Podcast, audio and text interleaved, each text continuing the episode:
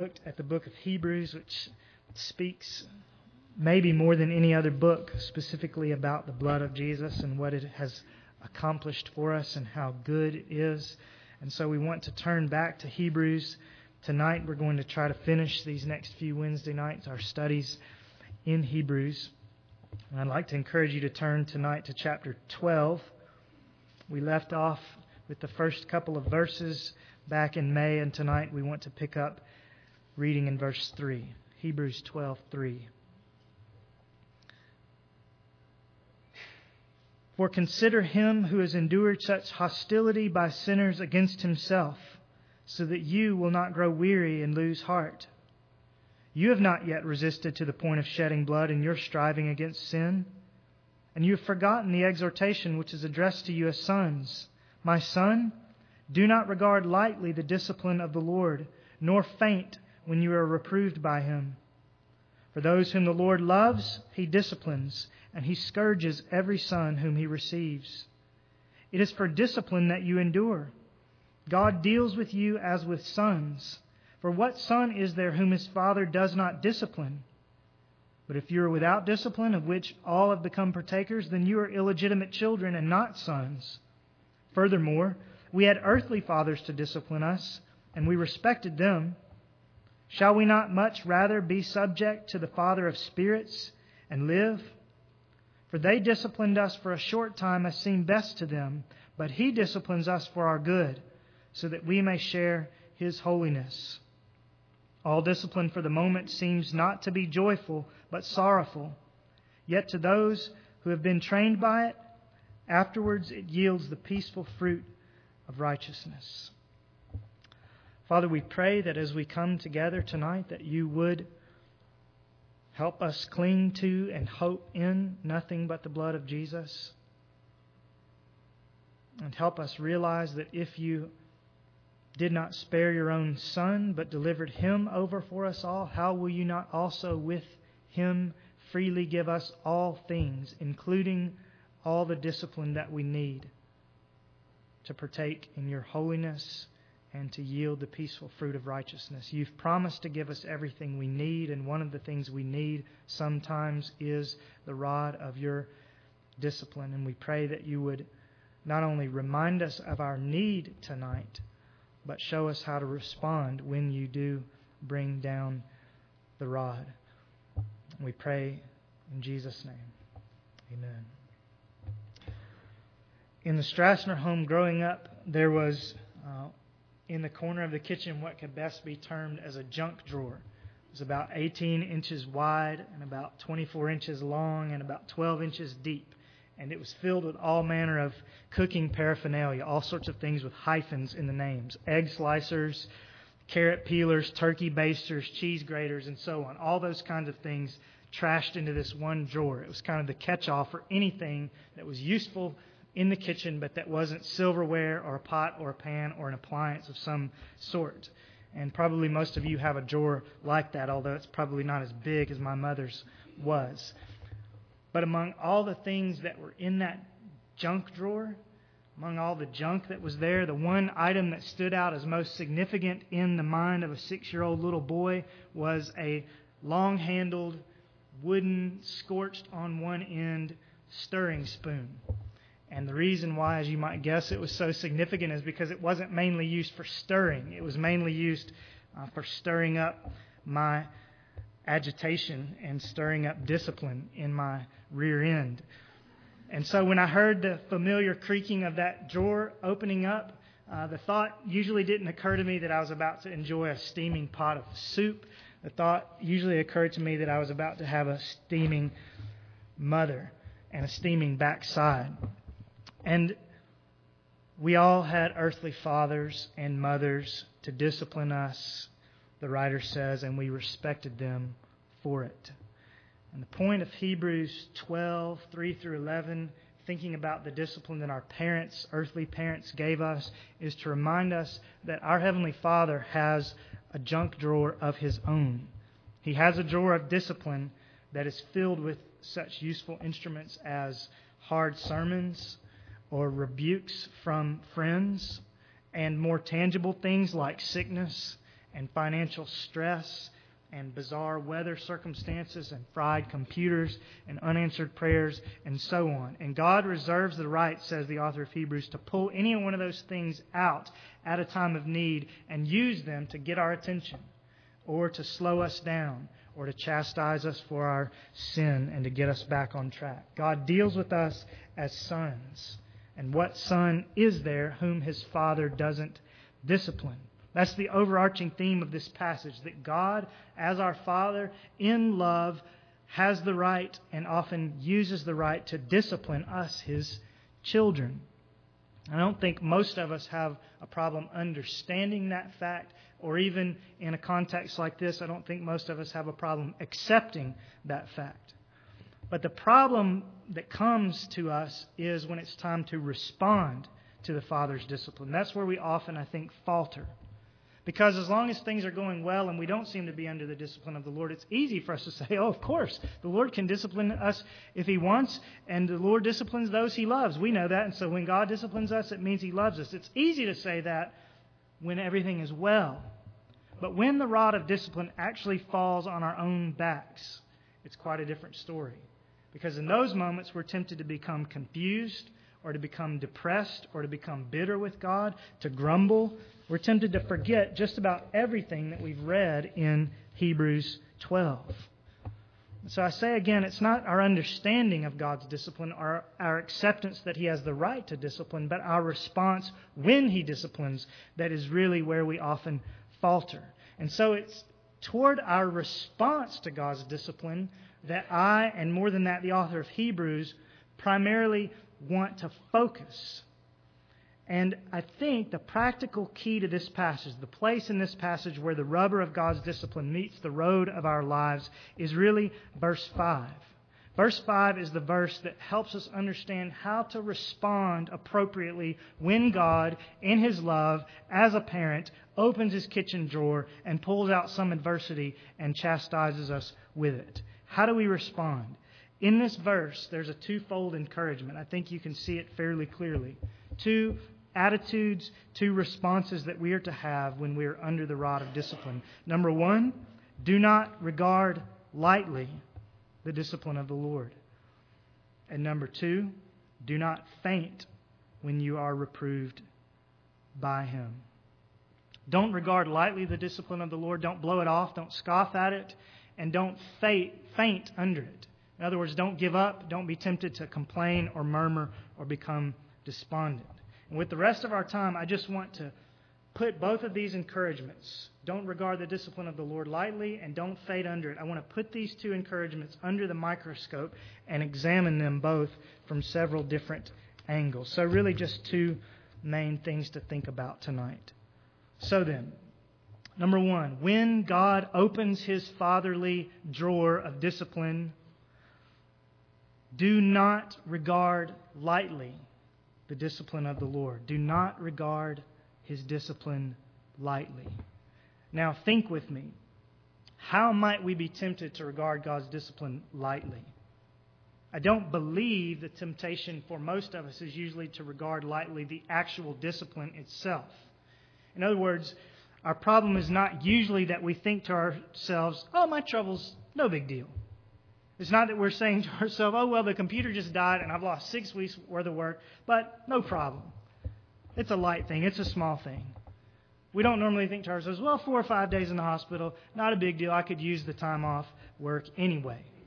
So that's not what he means. I don't think he means that we're tempted to regard the discipline or the difficulty itself lightly.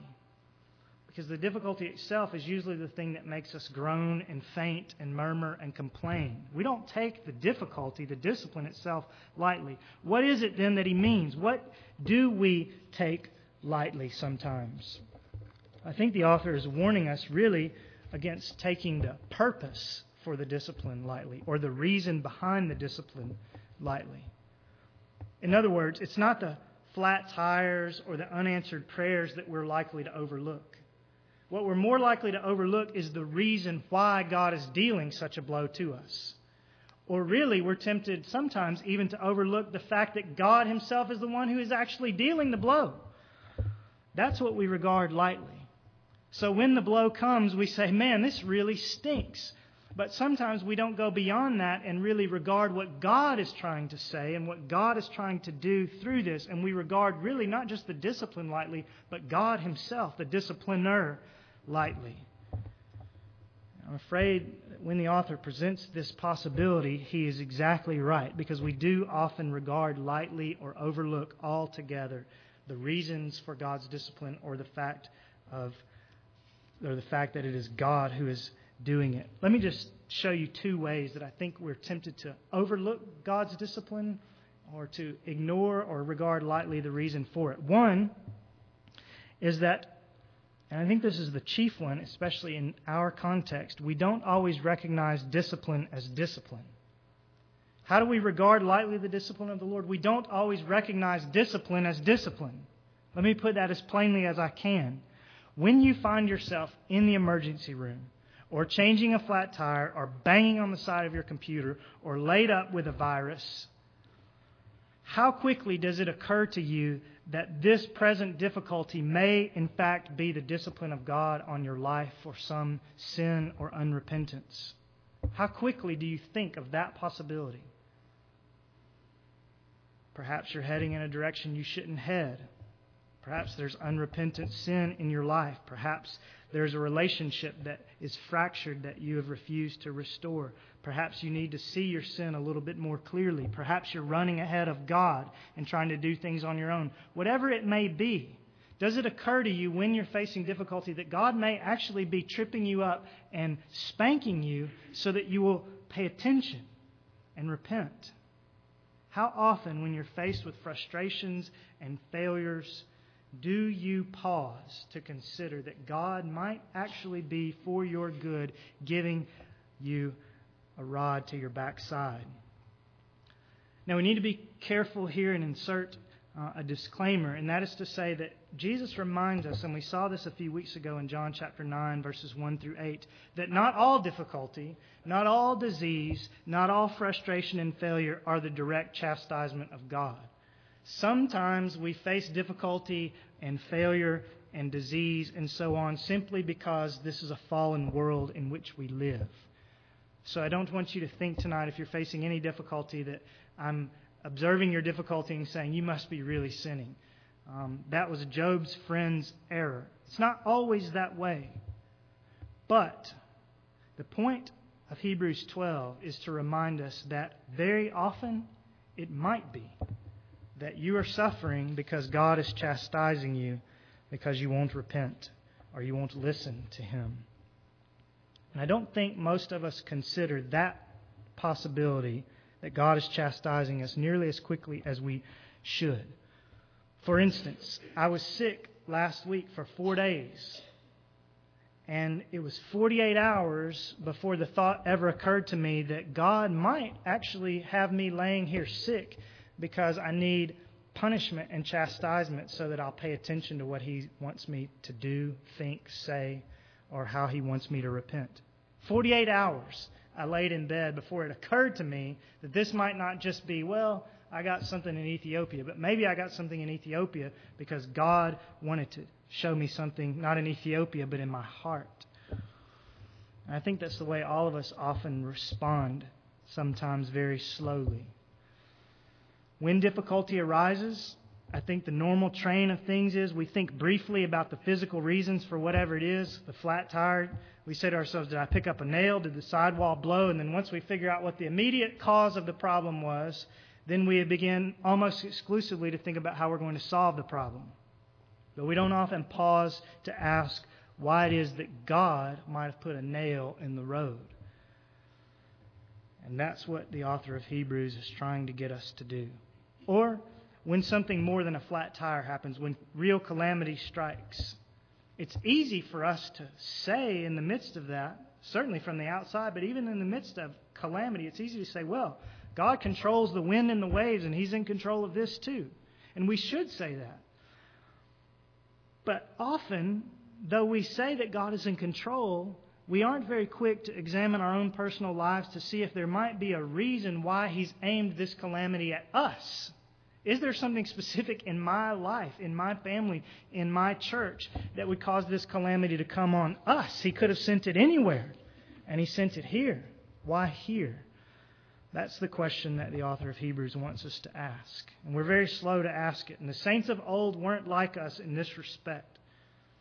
Christians who've lived in centuries past, when calamity struck, when the rains didn't come and there was famine, or when wars broke out, or when plague broke out, the Christians of old called for days of fasting and prayer. Not assuming that God was chastising them, but seeking to know if He was. Have we offended you, God? Is there some area of repentance that we're not seeing? We're going to pause and fast and pray, and we're going to ask you if this is your discipline on us. I've been reading just this spring the diary of a man named Kenneth MacRae, who was a pastor in Britain during the Second World War. And it's amazing to me as he just writes his thoughts in his daily journal how often he ponders whether or not the Second World War was perhaps God's scourge on a European continent that was almost wholesalely throwing out the Bible and the Christian faith. I don't know if he was right. I don't know if that's what God was doing. But Hebrews 12 does teach us, I believe, that he was right at least to ask the question. When calamity strikes, one of the questions, not the only question, but one of the questions we should ask is Am I in sin? Why has God hurled this at us or at me? We need to ask that question when it's personal, when it's familial, when it's national or church crisis. Part of what it means to not regard the discipline of the Lord lightly, to notice when discipline is discipline, and not just to chalk it up to the circumstances of a fallen world. The second way that we're tempted to take God's discipline lightly is that we don't always repent of our sins. Even when we realize that God is chastising us, we don't always repent. So let's say that you do begin to look for God's disciplinary hand in your personal difficulties, and suppose in a particular case you determine that He is using a certain sickness to chastise you for a poor habit, or rebuke your prideful spirit, or soften your heart towards some individual, or stop you from going down the path you're going down. Suppose you realize that He is doing that. That's a good thing. But that's not where you stop because the real question is what are you going to do about it when you get well? If you realize God is chastising you, are you going to change your attitude? Are you going to change your behavior? Again, last week, after 48 hours, I finally considered the possibility that my sickness might just be God's chastisement in my life. And as I thought about it, it seemed very clear to me that the Lord had laid His kind but firm finger right in the middle of my chest and was pointing out at least one particular area of sin in my heart. And it was good that I saw it. I thank God for that. But now that I'm well, four days later comes the real test. Now the question is not just do I realize that sin and that God was chastising me for it, and not am I thankful that He stopped the chastisement. The question now is, am I going to do anything about it? Am I going to take my spanking and learn from it? Am I going to repent? Or is the Lord going to have to open his drawer again, this time perhaps for a larger spoon? We must all ask these kinds of questions when we face difficulty to make sure that we do not regard the discipline of the Lord lightly, that we don't overlook it, and that we don't fail to learn from it. that's the first main response, or the first main point. When we are under the discipline of the Lord, we don't regard it lightly, we take it seriously. Sin is serious, and therefore God's discipline for it is as well. The second response, now the encouraging half of the message, I hope, is when you face the discipline of the Lord, verse 5, do not faint when you are reproved by him. Do not faint when you are reproved by him. So, one temptation is that we might regard the discipline of the Lord too lightly. The other temptation is that we might let the discipline of the Lord weigh so heavy on our minds and our hearts that it causes us to faint. Not literally, perhaps, but to despair, to give up, to question God, to become dissolute and despondent. So some people are so certain that God is angry with them that they live their lives in a constant sense of defeat. And other people along these same lines are so angry about God's discipline that they spend their lives murmuring and complaining against it and never learn from it. But we who are hearing the word of God tonight are to do neither. When we are faced with the rod of God's chastisement, we need not collapse and we must not complain. We need not collapse and we must not complain. Do not faint when you are reproved by Him. Now, in the course of these nine verses, our author gives us five exhortations, which, if we would take them seriously, will keep us from complaining and from collapsing. They will keep us from fault finding and from fainting.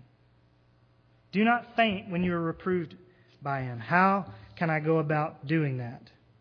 Well, five exhortations he gives. The first two you could really apply to any suffering, and then all five of them apply specifically when the suffering is God's chastisement.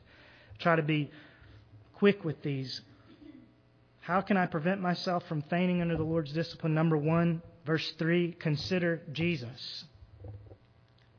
When you're tempted to throw in the towel, when you feel like the Lord's hand of discipline on you is too much to bear, the pain is too much to bear, verse 3 consider him who has endured such hostility by sinners against himself, so that you will not grow weary and lose heart.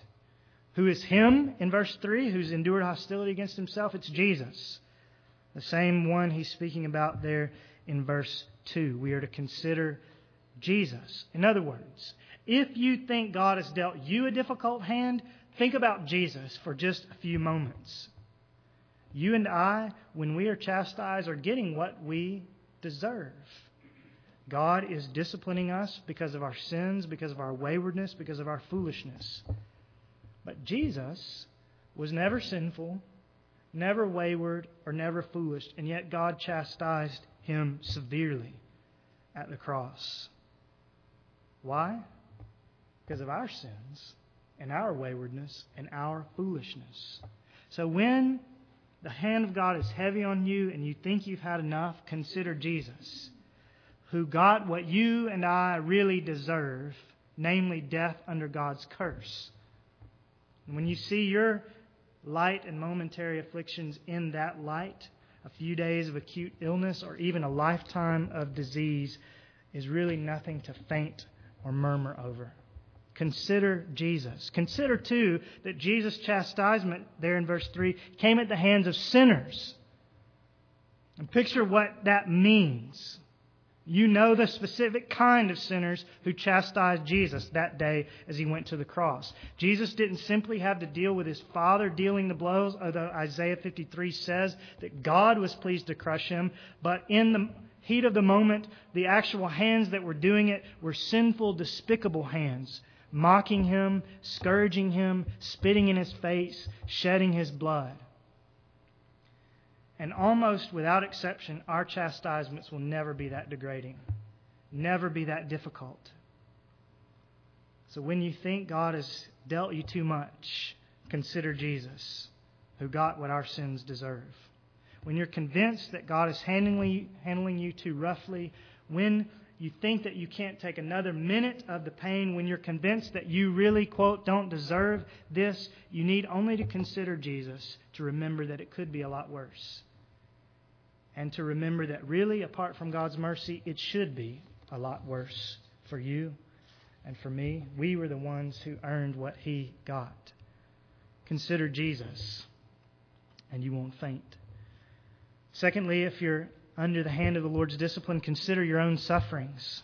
Consider your sufferings. When you're under the discipline of God, you're tempted to collapse or you're tempted to complain, and the problem is often that you aren't seeing your own sufferings in the right perspective. And you need the eyeglasses of Hebrews 12:4 to help you see straight. Listen to what it says. You have not yet resisted to the point of shedding blood in your striving against sin. Now, we can pause here and say, well, there are people who have gotten that far. I mean, there are Christians who are persecuted and so on, and we'll talk about them in a moment. But these Hebrew Christians hadn't, and you and I haven't, and the large majority of Christians in the world haven't resisted to the point of shedding blood in our striving against sin. Now, there are a couple of truths here in verse 4. One is that God's discipline is handed out in order to help us strive against sin, it's there to help us. We'll come back to that in a moment.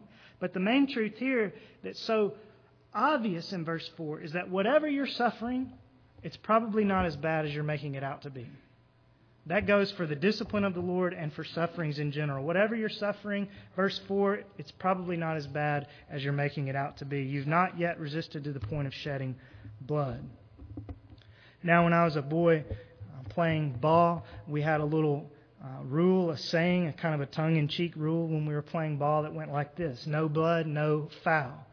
Some of you may have had that as well when you played basketball. In other words, stop whining about everybody fouling you. If you're not bleeding, it's okay. Now, that's a crass way of putting it, but that's in some ways what verse 4 is saying to us. Verse 4 is not minimizing that there's real pain and suffering that we all undergo. But verse 4 is asking us to consider our flu bugs, our ruined transmissions, our financial straits, the tree limbs that fall on our roofs, the headaches that we get, the diseases that we run across. Hebrews 12:4 is asking us to consider all those things in light of what Jesus underwent. None of us have suffered yet like Jesus suffered. And if Jesus didn't complain when they shed his blood, how can we murmur when we have a crashed hard drive? How can we murmur even when someone says you have cancer? We hurt and we grieve, but we never have the right, in comparison to Jesus, to complain. And further, when we consider not just Jesus, but the way in which many of our international brothers and sisters in Christ suffer we have to lay our hands on our mouths in this country because we have not yet resisted to the point of shedding blood. We have not faced anything in comparison to what these persecuted Christians face.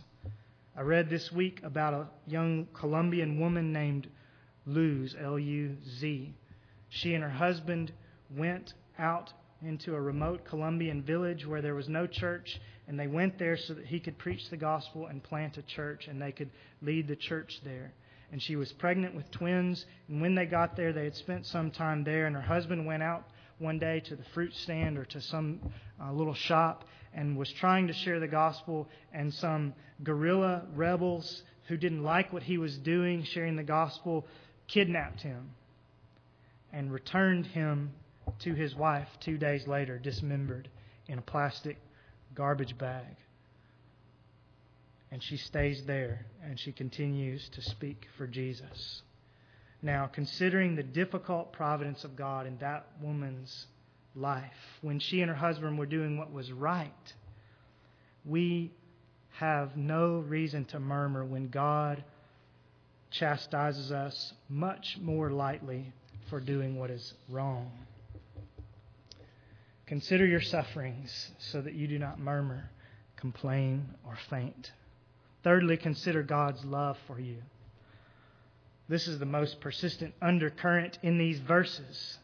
That God's hands, though they are hard as steel sometimes in disciplining us, are loving hands. Verse 6 Those whom the Lord loves, he disciplines, and he scourges every son whom he receives. We understand this. And we understand it, the author says in verse 7, because we've all experienced it in our own parent child relationships, either looking up at our parents or down on our children. God deals with us as sons. For what son is there whom his father does not discipline? If you have children, you know that when the time comes to discipline that child, you want it to hurt. And you want it to hurt bad enough that they will sit up and take notice. But why? Why, why, you, why would anyone want to hurt their child? Why, why would we want to use hands of steel? Because we love them. Because we don't want them to keep making the same self destructive mistakes that now are small and later will be great. We want them to learn their lesson now before the long arm of the law has to do the chastening. And more than that, we want them to learn their lesson now before the steel hands of God have to get more directly involved in their discipline. That's how the Lord deals with us. He wants it to hurt, but He chastises us comparatively lightly now so that He won't have to chastise us forever in hell later. So those light blows that he deals now sometimes do smart severely, but they're given with our long term good in mind. They are given by loving hands. Verse 9 We had earthly fathers to discipline us, and we respected them. Shall we not much rather be subject to the Father of spirits and live? God's discipline, like our own human discipline, when it's done properly, I realize not everyone does it properly, but when our human discipline is done properly, it flows from a heart of love, and so does God's. And verse 10 reminds us that as much as we try to discipline our children in love, and as much as our parents tried to discipline us in love, God does it much better than we and than they. He says in verse 10 They, namely our parents, disciplined us for a short time as seemed best to them, but He disciplines us for our good. You see, there's a contrast there. The word but is there to contrast the way our parents discipline and the way God does it. We do, he says, what seems best. And that's good. We should do what seems best to us. But we may err. We may not know what's best. We may discipline in anger. We may discipline accidentally the wrong culprit. Julia may come in from outside with dirt all over her dress, and I may take her into the back room and spank her for ruining her dress, only to find out later that Andrew threw mud on her and that he should have been the one being disciplined. We may discipline in error sometimes. We may discipline sometimes too severely or too lightly. We discipline our children as seems best to us, but God always infallibly does what is best. And the result of his discipline there in verse 10 is always our good. His love for his children and his discipline for his children is far better than ours could ever be. God never wears his kids out because he's frustrated with them. He never makes mistakes when he chastises them. His hands, though they are sometimes hard, are always motivated by love. And consider, too, that when he does chastise you, Father that he is, He's also the first one who is there to reassure you and to dry your tears, isn't He? Again, in this, we parents may fail. We may spank our kids and then shut them in their rooms and say, Go cry by yourself. Or we may spank our kids or punish our kids in order to drive them away and get them out of our hair, but not God. He never disciplines us to drive us away. He always disciplines us so that in our pain we will come back to Him and rest on his knees and receive comfort from his arms and learn wisdom from his heart. So believe this God loves you. And when he disciplines you, it's not that he doesn't love you, it's not that he is angry with you, it's that his discipline is an extension of his love for you and his commitment to your well being. And if you rest in that, you will be freed up from all the temptation to collapse under the weight of the discipline or to complain against it. Consider God's love. Fourthly, if you don't want to faint or murmur against God, consider the alternative. Consider the alternative. What would your life be like if God didn't discipline you? Now, just individually, we can imagine what our lives would be like if God didn't discipline us. But look at what the text says. If you're struggling with God's discipline, ask yourself what would be true of me if God just left me alone? Answer, verse 8 you'd be an illegitimate child. If you are without discipline, which all, of which all have become partakers, then you are illegitimate children and not sons. In other words, if God doesn't spank you now and again, you're not one of His own. This is what is so ridiculous about the health, wealth, and prosperity movement, by the way. They act as though if we're really God's children, that we should always only ever be under the obvious, overt blessing and approval of God.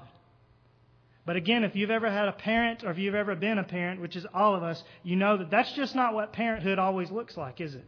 We're not always under the overt outward, obvious blessing and approval of our parents. And the reality of the matter is that if someone can see the sin in our lives, the self destructive sin in our lives, and still talk sweet to us all the time and still just shower us with wonderful gifts, A, they must not love us, and B, they must not be responsible for our behavior. It must not be mom and dad if they can watch us behave the way we do and still be nice and sweet all the time. Called grandparents. And they don't often help in the process. Though, if you're a grandparent tonight, um, just take that as the Lord's discipline to you. Parents want what is best for their children. And when parents see their children going off course, they don't continue to shower them with blessings, they shower them with discipline. Lovingly, but firmly. Parents don't just buy their kids new bikes, they also from time to time have to show them who is boss.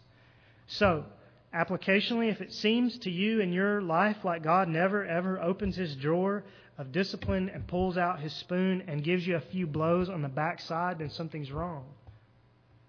Either you're not paying attention to what God is doing, or worse than that, you're not one of his own. Because if you're without discipline, then you're illegitimate children and not sons, verse 8. And if, on the other hand, it seems like God's discipline is sometimes too heavy for you to bear, remember that it's a sign that you are His child. It's an emblem of His love. It is a show of His commitment to your well being. For those whom the Lord loves, He disciplines. Fifthly, if you're to keep from fainting and murmuring under the Lord's discipline, consider the benefits of it. Consider the benefits of it. Here, verse 11 is the key. All discipline for the moment seems not to be joyful, but sorrowful. Yet, to those who have been trained by it, afterwards it yields the peaceful fruit of righteousness. Now, that's obviously true as we look back on our own parents, most of us, I think. We didn't like it when they spanked us, when they grounded us, when they took away our baseball cards or whatever it may be. But we're glad for it now. Because now, as adults, we look around, some of us, and we see that childhood friend whose parents weren't very attentive whose parents didn't discipline him the way our parents did, whose parents seemed almost to let him or her get away with murder.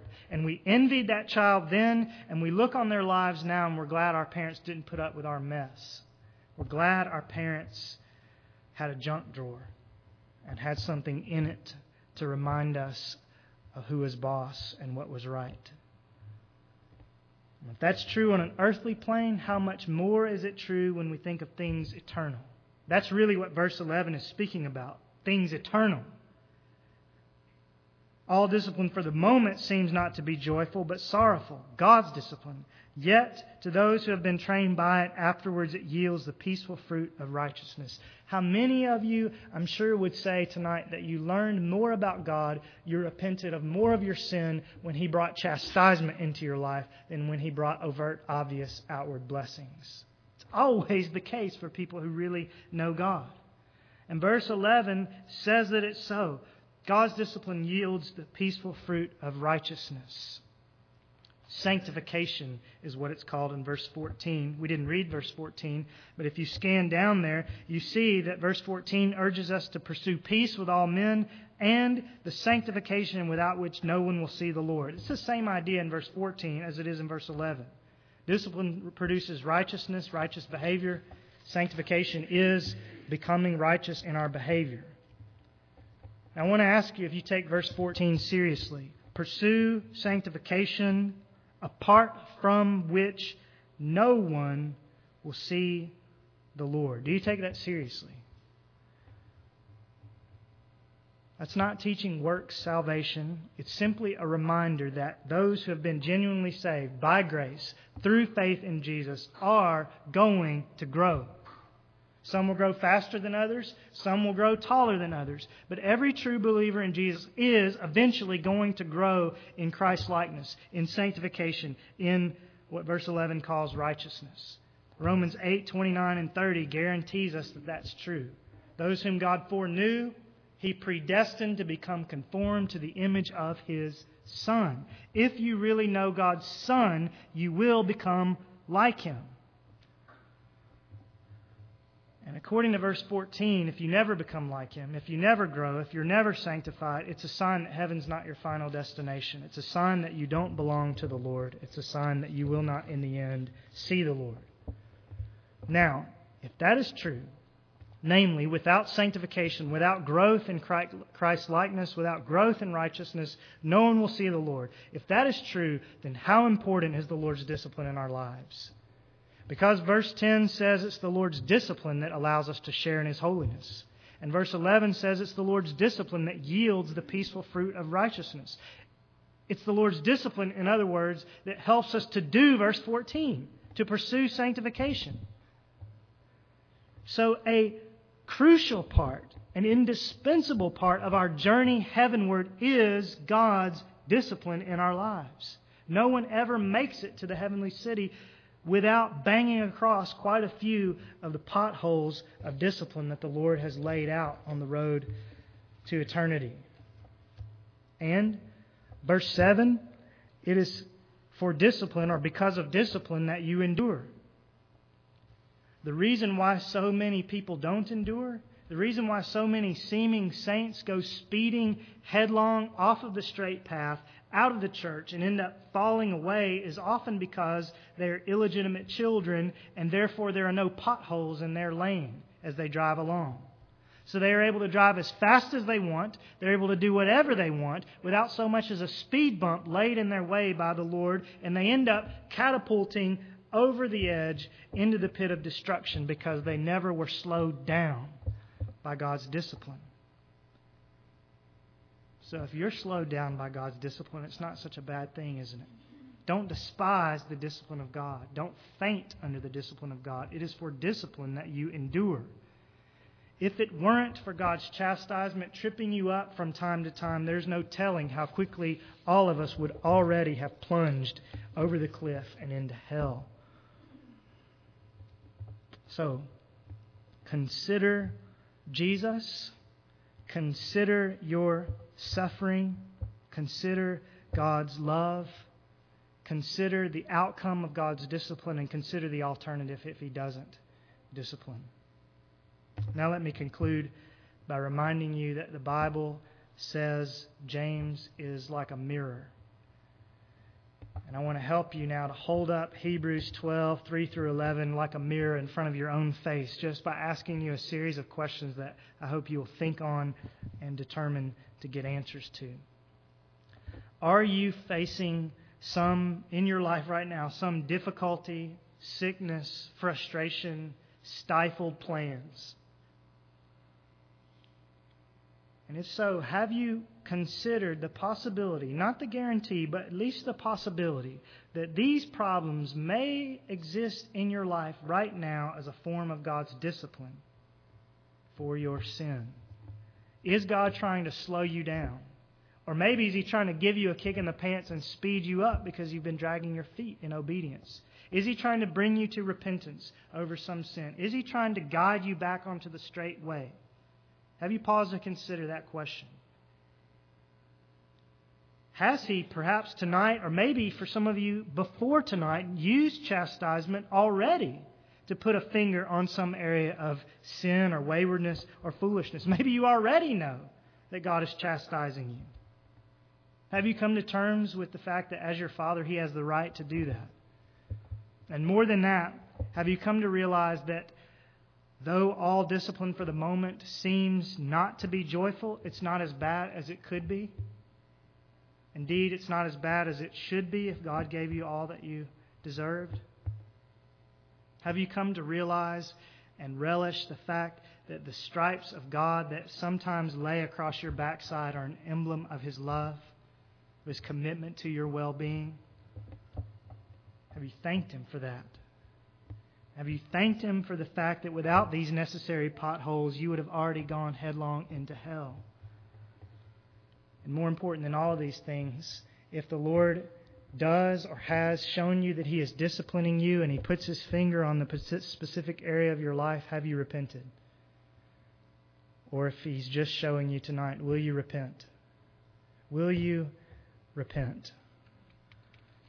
Now, more than all of those things, the most important question of all really is this Have you come to realize and rejoice in the fact that God's love for you is not demonstrated most clearly by the swollen stripes on your backside, but by the bloody stripes on Jesus' back?